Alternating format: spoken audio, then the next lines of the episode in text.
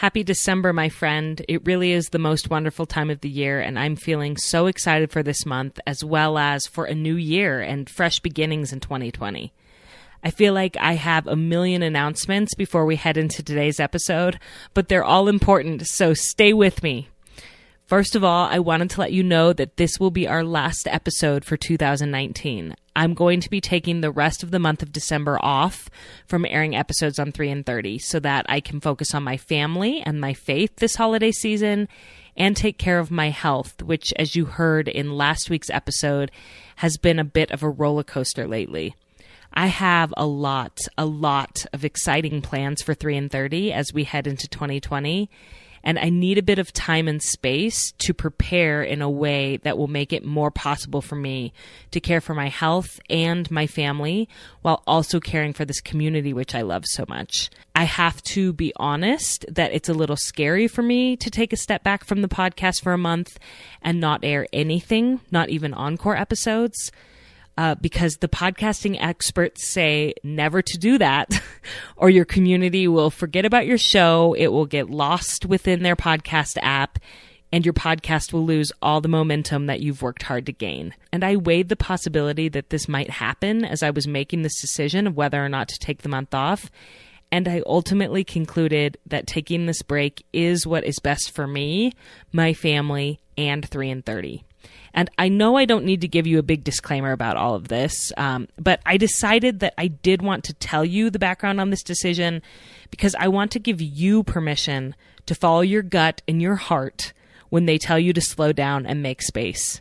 Even if some expert somewhere or your own fear or anyone else in your life is telling you that all will be lost if you slow down and take a pause in the last few years, I've really tried to stop living from a fear of scarcity and to start living from an assumption of abundance in my life. And I made my decision from that place. So I will be back on the very first Monday in January. And I have faith that everything is going to be just fine with this community. In fact, I believe it will be better than fine. I'm so excited for what's in store for 3 in 30 in 2020.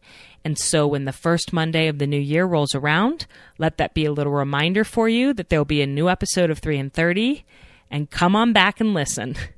And in the meantime, if you need to catch up on old episodes, now is your chance. So dig into those archives. Now for our second announcement. Don't forget about this month's sponsor, which is Shine Cosmetics. I am so grateful for this company, which was founded by mothers and is run by mothers who are on a mission to be a positive voice in the beauty industry and remove sexualization from beauty products. I truly love their makeup. I use it every day, and my favorite product of theirs is the Beauty Balm, which is a super light foundation with SPF 15. I also love their blush, bronzer, and lip colors. In fact, I did my first ever makeup tutorial this week on Instagram where I showed myself putting on their products and it was super awkward, but I've heard it was helpful to moms like me who have to keep their beauty routines really easy and quick. So if you're interested in seeing that tutorial and checking out the products from Shine, go to 3 in 30 podcast forward slash shine. These would be great stocking stuffers and gifts for friends or teachers, and you can use the code 3 in 30 for 10% off. And now on to the show.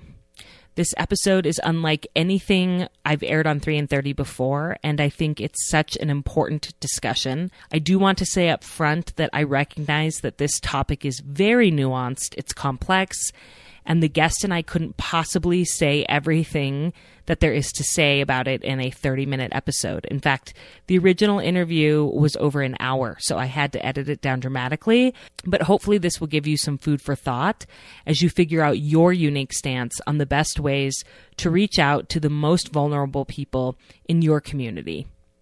This is episode 110 How to Compassionately Respond to Homelessness. Welcome to 3 in 30, a podcast for moms who want to create more meaning in motherhood. Each 30 minute episode will feature three doable takeaways for you to try at home with your family this week. I'm your host, Rachel Nielson. Thank you so much for being here. During the holiday season, many of us feel the desire to look beyond ourselves and do some good in the world. Tis the season for toy and food drives, singing carols at nursing homes, and volunteering at the local soup kitchen. I love this time of year when the whole world seems to be more focused on reaching out to our neighbors and I would also love it if we all, myself included, continued with that desire to make a difference in our communities well into the new year. And that's why I'm so excited for today's episode, which I hope will make it feel much more possible for us to reach out to a group of people who need the support and assistance of their communities, not just at the holidays, but all year long.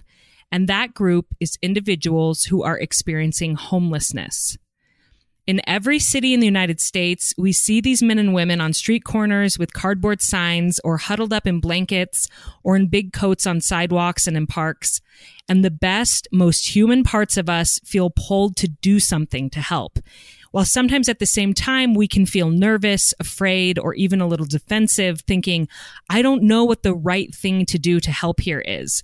And since we don't know what to do, we often just walk away and that doesn't feel right either.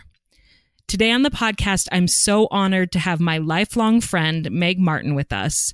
Meg is a certified peer counselor and social worker who is a founding member and the executive director of Interfaith Works Homeless Services in Olympia, Washington. After recovering from her own battles with mental illness and addiction, she felt compelled to help those who often struggle with the same issues she had, but who don't have the family and financial support to get the services that they need to get well. She was instrumental in the creation of the first trauma informed, low barrier homeless shelter in her town and in the five years since its creation, the program has grown from 12 staff members to 40 staff members and now provides services nearly 24 7 between three programs in her city. After over 10 years working with individuals who are experiencing homelessness, Meg is going to have incredible insight for us on how we as women and mothers can do small but impactful things to reach out to the most vulnerable people in our communities not just during the holidays, but all year long. So, Meg, welcome to 3 in 30. Thank you. I'm so happy to be here. And by way of background, for those who are listening, Meg and I became best friends in about third grade, and she knows my family better than almost anyone. Meg, I'm just so unbelievably proud of who you've become and the work you're doing in Olympia and I can't wait for you to teach me and to teach everyone listening because this topic is really outside the realm of most of our daily experiences as mothers, but we want to help. And so thank you for coming on to give us a peek into this world and helping us to learn what we can do. Thank you so much for having me, like I said. And um, I just think that it's so important to ask the question and to, you know, be upfront with ourselves about what feels uncomfortable about bearing witness to such human suffering mm. um, on our streets and in wooded areas and and it, and it should feel uncomfortable it should feel extremely uncomfortable to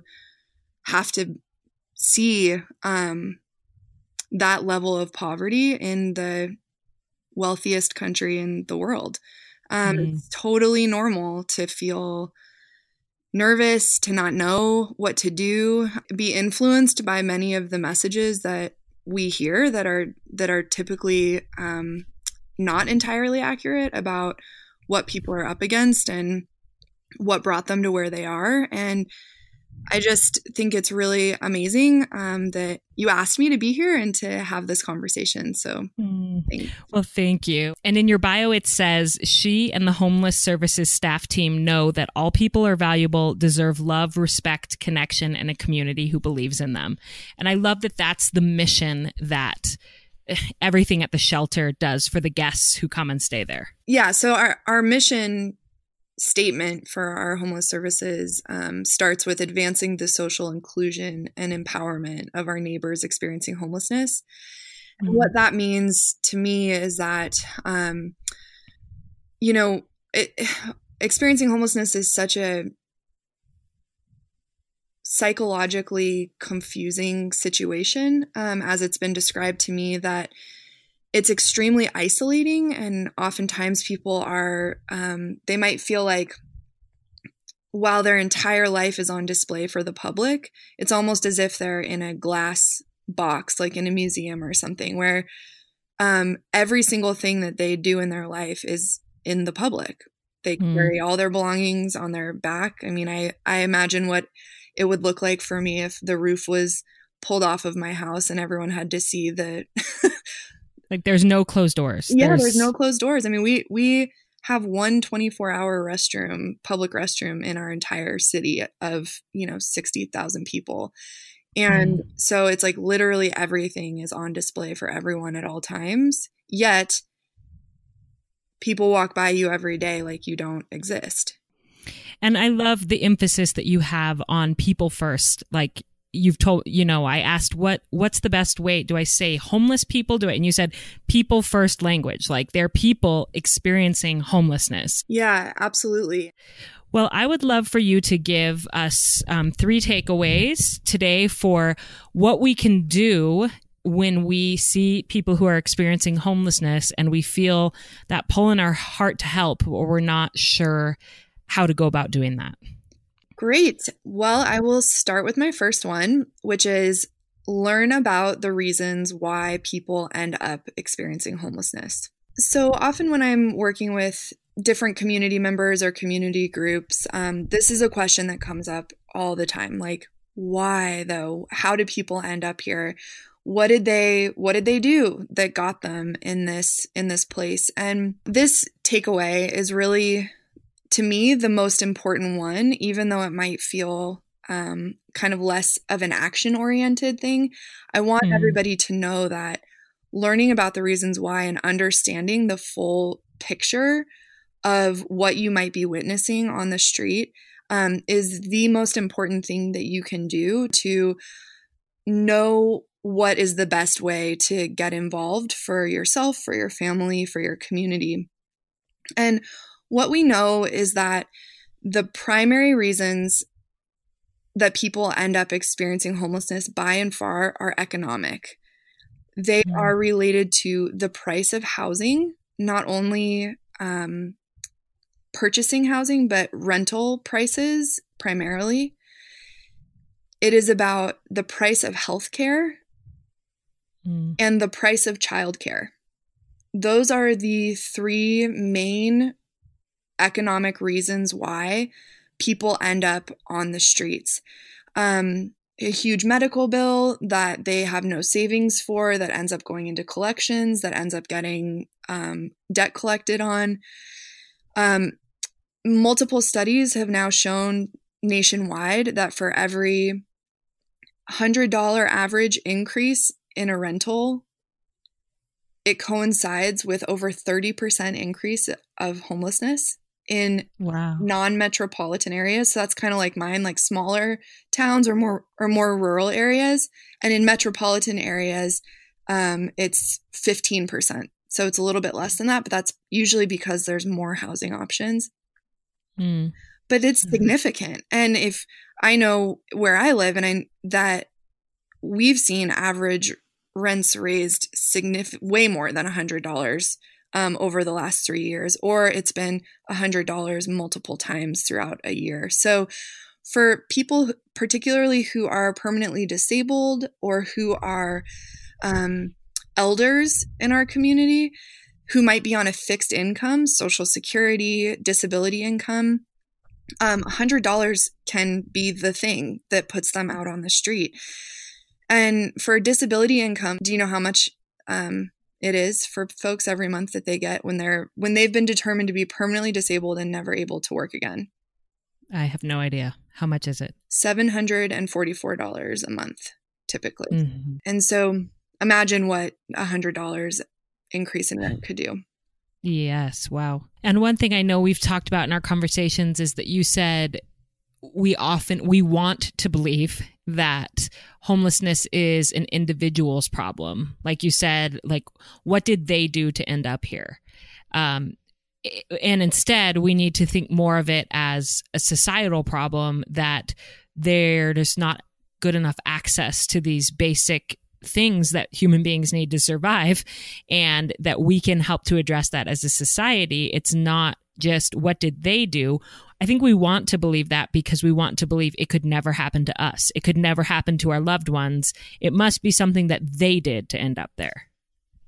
Yes, exactly. And I think we spend a lot of energy doing that because those larger structural changes can feel kind of overwhelming or sort of abstract to most people. And so people, we're humans, we like um, instant gratification and we want to know what we're looking at and whose fault it is. and it becomes mm. a lot easier to blame the person you're stepping over on the sidewalk than it does to look at what these structural issues look like and to face the reality that it really could be any one of us at any time. I mean, I don't know a lot of people in my life, myself included, who really could take a major financial hit. It's like if the hit is big enough, any of us can be where our folks are. And for a lot of our folks, they'll say, they'll say,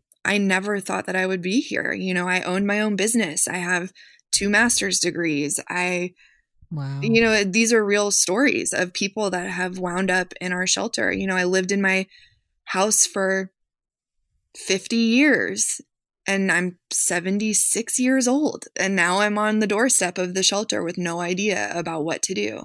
Um, mm. You know, and, and I think that we end up, most communities that I have encountered on this topic end up delaying real solutions for so much longer than we need to because we cannot zoom out and try to look at the structural reasons why people are where they are. We focus so intensely on the individual and what they've done to be there. And that's mm. where some of the stereotypes and some of the realities, I mean, I'm going to be real, like of people who are using drugs or um, using alcohol. And what I have to say to that is that they are f- extremely effective coping mechanisms. I mean, right. My own experience with addiction was almost entirely because of the trauma that I experienced and my inability to manage my mental health in a way that made me functional. And when I would use and when I would drink, I felt functional. I felt like I could exist in the world. I felt like I had a break from my own brain. Mm. And would like should we really be focusing on the negative aspects of somebody's coping strategies when they're literally sleeping on a sidewalk? Right. Like Literally. clearly they need to cope and escape their reality in some way. Yeah. And as human beings, we should recognize that sometimes we don't make the best choices when we are in that kind of immense pain. And that is universal. It doesn't matter our economic status. We all cope in some unhealthy ways sometimes when we're under intense stress. Yeah. And and I think that what we really work on with people is not taking away their coping strategies until we can replace them with better ones. Mm. So that's why we don't we don't require that people are sober before they can access our programs. We don't um, require that they have to engage in treatment or mental health services in order to get their basic needs met. Um, we try to get their basic needs met immediately, regardless of their circumstances, because we know that they are going to be significantly more likely to make positive changes in their life if they have their basic needs met first. Yes, that makes so much sense. And as far as on a day to day basis, when we do come in contact with people who are experiencing homelessness, what can we do? And I feel like that leads really well into your second takeaway for us. Yes. So the second takeaway is do not repress the desire to be generous. There's so much that we can do every day, even in the face of these big structural challenges that we're up against. What I mean by not repressing the desire to be generous is um, if you feel drawn to give give and give without strings attached. Um, Mm. any you know any organization that you give to any other thing could do a hundred different things with the money that you give them. And i think there's an idea that if you give to some organization instead of an individual somehow your money will be better used. And that might be true especially if you have a relationship with that organization. But when someone's asking whatever they're asking for if you feel drawn to give it to them give it to them. And Mm. and that's all. You you just did what you needed to do and you don't have to have the burden of wondering what they're going to do with the money. You don't have to carry that burden. You can let that burden go. And if you don't feel like you want to give or you don't have cash or you can't for whatever reason that is okay too. It is totally Mhm. okay to say no. But you can say no and it's really nice to see you today. Mm. Yes. And you can look someone in the eye and acknowledge that their humanity and still say no without looking away or ignoring or running away from that person. Yeah. Yeah. And that that is a generous response, even if you're not giving what they asked for. Exactly.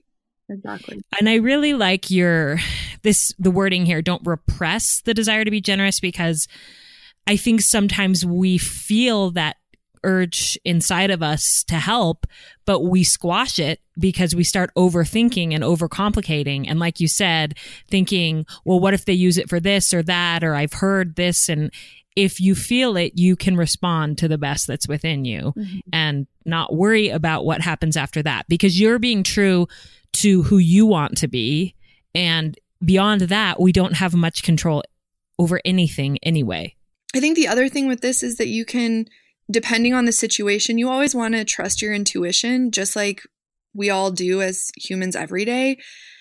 But um, if somebody's asking for money, or if there's somebody who is on your block or like near your work that you see really regularly, to introduce yourself. Hmm. Say, Yeah. and you can say your name first. You can say, Hi, you know, I'm Meg. I see you a lot here. What's your name? And and that can be the only thing that you say that day. And then you say, Thanks, John. It's really good to see you today. I'll see you tomorrow, or I'll see you next time. Um, and that just makes people feel seen and feel like they're worth something. Yes, I think that's beautiful. And one thing that you've talked to me a little bit about that's that I've remembered and has an impact on me is um, applying your core values to every single person you meet.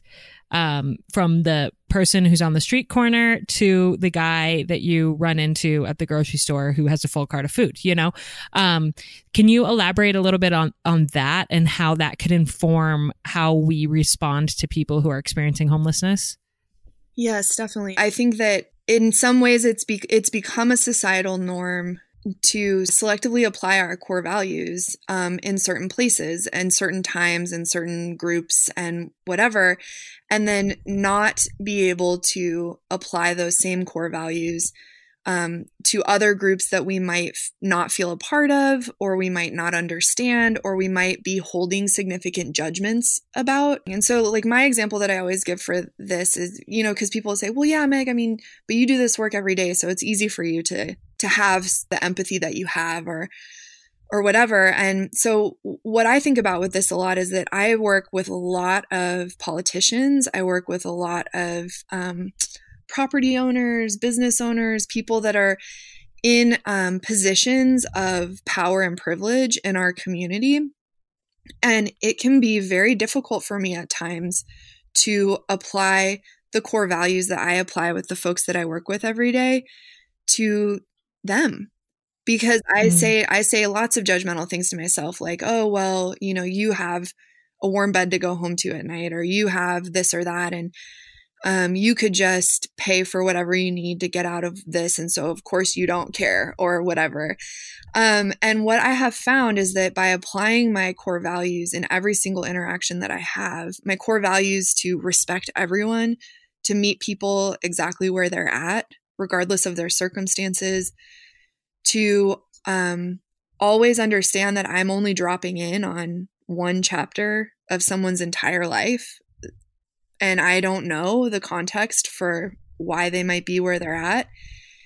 And when i when i'm able to keep those things in mind with every person that i talk to regardless of circumstance um i'm so much happier. I'm such a happier person. I just feel like the world is a hopeful and livable place, even though there is so much suffering going on. Yeah, I feel like that is so powerful because I know you've had extremely difficult, frustrating, infuriating, frankly, circumstances with politicians and business owners who it appears cannot see the simple humanity around them. And it's so tempting to just slam those people and say they're selfish, they're whatever, they're, but to have to step back and say, Hey, if I want them to see the humanity of our guests at the shelter, I need to see their humanity as well and uh, give them compassion and understand that I don't have the full picture or the full story there either. And wow, that is powerful to be in alignment in all places and in the way we treat every person who comes into our life. That is powerful when you can get to that point. And I'm sure you don't have that that zen st- point, you know, point of view all the time. Yeah, but it's helpful to strive for it. It's nice to have a screaming pillow. Yes, a pillow that you or or a Facebook post. I've seen a few uh, enraged Facebook posts from you on this topic. I will say. I try to keep those friends only and not not public, but yeah. yes. So and and I think it's totally fine to have to work yourself down from stuff to like to feel those emotions and then be like okay that's not who I want to be and I'm going to work myself down from it you know and or to feel those negative judgments to the person you see on the street or whoever it might be and then say okay take a, take a step back. Who do I want to be? And align better with who you want to be and how you're treating other people. Yeah definitely. There'll be times at the shelter where somebody will be you know, we we sometimes we joke that every group of people, whoever you are, there's about a 10% jerk quotient. You know, like 10% of teachers are probably kind of jerks. 10% of social workers kind of jerks. Like you know, and it's like 10% of homeless people are sometimes kind of jerks. yes. It's just like it is with anybody else and so it can be difficult sometimes because you're like, "Oh man, this person is just really being a jerk right now." Or or maybe they are, you know, yelling obscenities or something like that on the street that can feel, you're like, it just feels like rude right now. And I think what is really important to remember in that moment is like, how angry would I be if I literally laid my head down on a sidewalk every night mm, and didn't yeah. necessarily know where my next meal was coming from, and was dealing with maybe significant mental illness where I wasn't really sure what was reality or not reality, or serious depression and feelings of worthlessness, it's like I would be angry too. yes. So it helps me to maintain my empathy in those moments when I try to put myself in that position. Um, and that just builds your capacity for generosity and for empathy. One point that is really important is that um, by not repressing the desire to be generous, I'm I don't mean anything goes or you know it's a free for all or you have to feel like you you know give to every single person that you see on the street or or anything like that um, which leads me into my third takeaway, which is it's okay to have boundaries. Mm. Um, I would say it's very, very important to have boundaries. And that's true about all of us in our own lives, no matter who we're interacting with um, in our families and the groups we're a part of. All of those things is you, you have to be able to have boundaries um, and to be able to know how to express those boundaries in a way that other people can hear and understand and in a way that that doesn't isolate other people even further then you can practice expressing those boundaries verbally saying them out loud um, trying them out with somebody who you trust. Like, I will sometimes have folks uh, role play what they would say to somebody asking them for money on the street when they walk by when they're trying to learn a new way to communicate that. So this is where we move into um, kind of more of like what what what do the different options look like to help and and why you need to know your boundaries is because maybe for example one boundary is I don't want to I'm not I'm not ever going to feel comfortable giving money. So I'm not going to give money. But what I could feel comfortable doing is having hand warmers in my bag during mm. the winter. Um, that to me would feel fine and probably and here's a pro tip for everybody hand warmers are like gold on the streets especially in the winter but so even if somebody's asking for money or they might be asking for food or whatever it might be um, you can say you know i can't do that today but i do have hand warmers do you want that and then they have the autonomy to say yes or no. And if they mm-hmm. say no, that's okay. You set your boundary and they're setting their boundary. And you don't have to carry the burden of judgment about why they might have said no to that. Maybe they already were given a hand warmer earlier in the night. You know, again, it's like you don't you don't have to carry that burden. Um, but unless you know what your boundaries are and what feels comfortable to you, then you can't necessarily like make those those game plans or take those mm-hmm. action steps.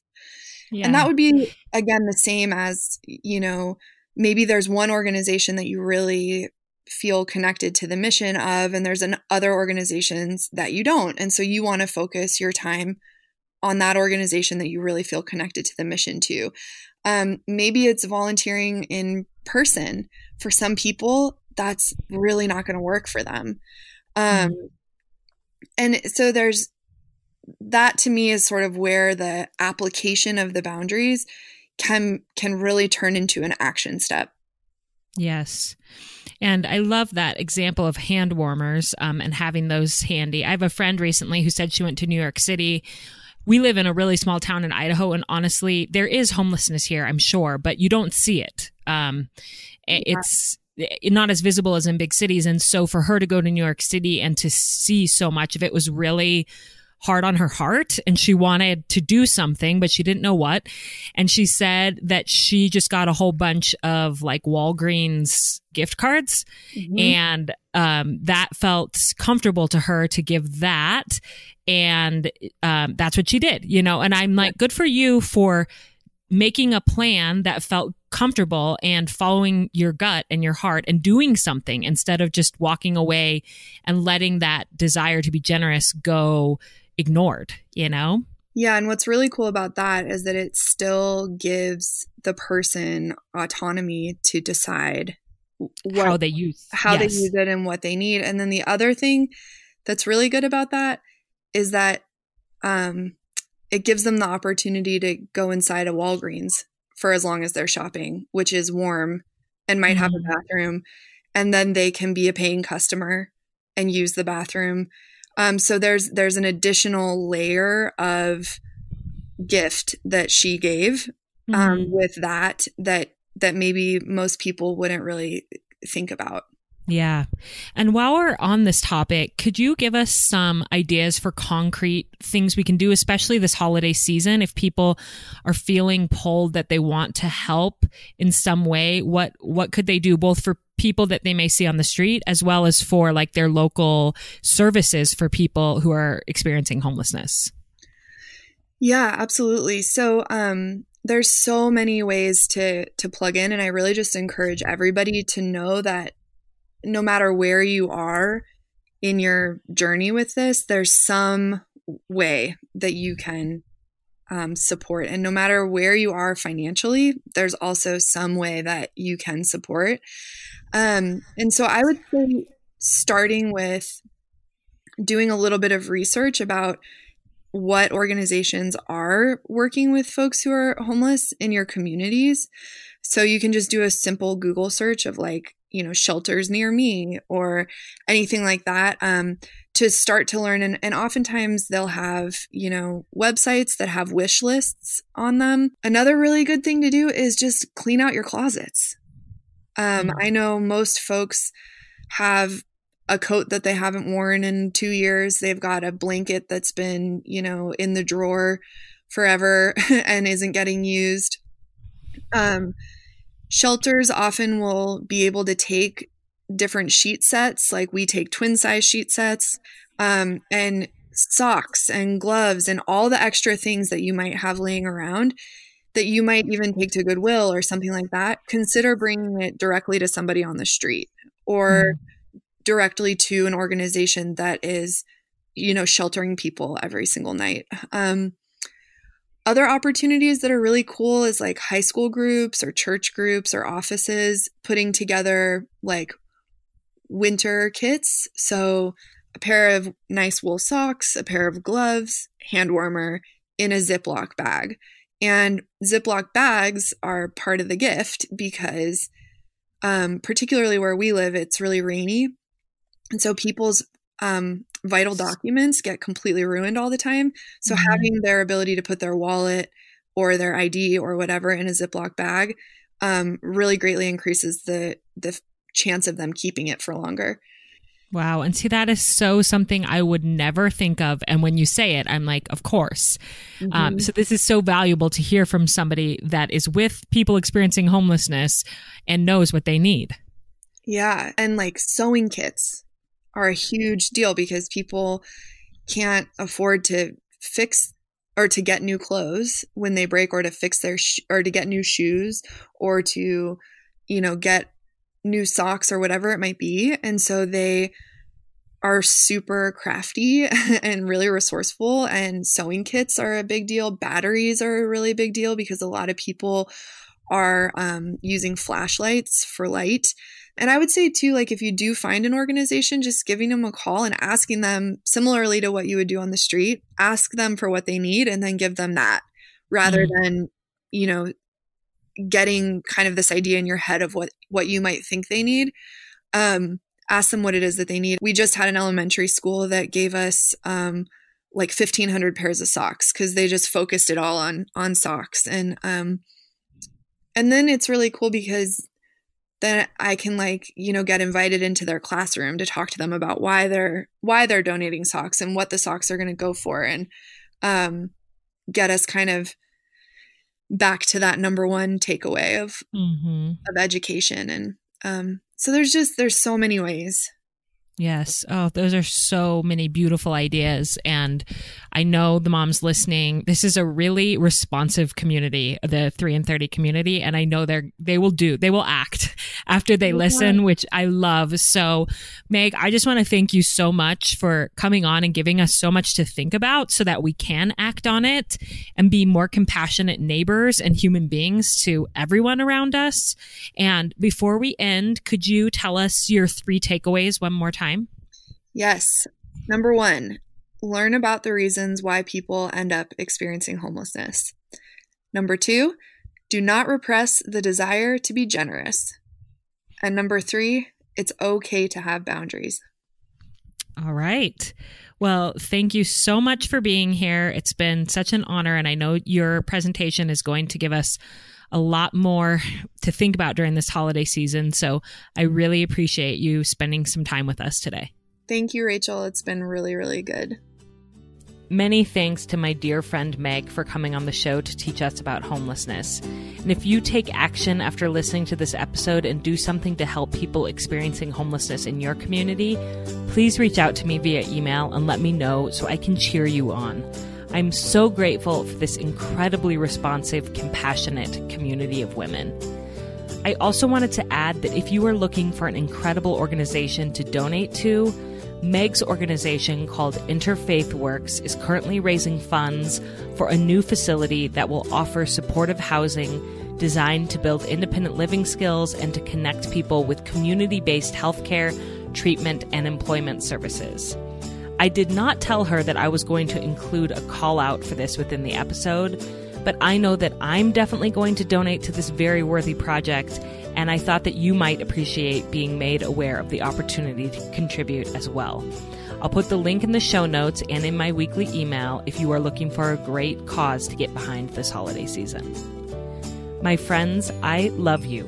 I hope you have an incredibly peaceful and present holiday season. And if that is not looking very possible for you at the moment, I hope that you'll take a step back and evaluate what you can do to create space and self care in your life and seek the support that you need to thrive. We can do this together. You'll hear from me again on Monday, January 6th. I can't wait. And until then, I hope you have a beautiful month of December with your family.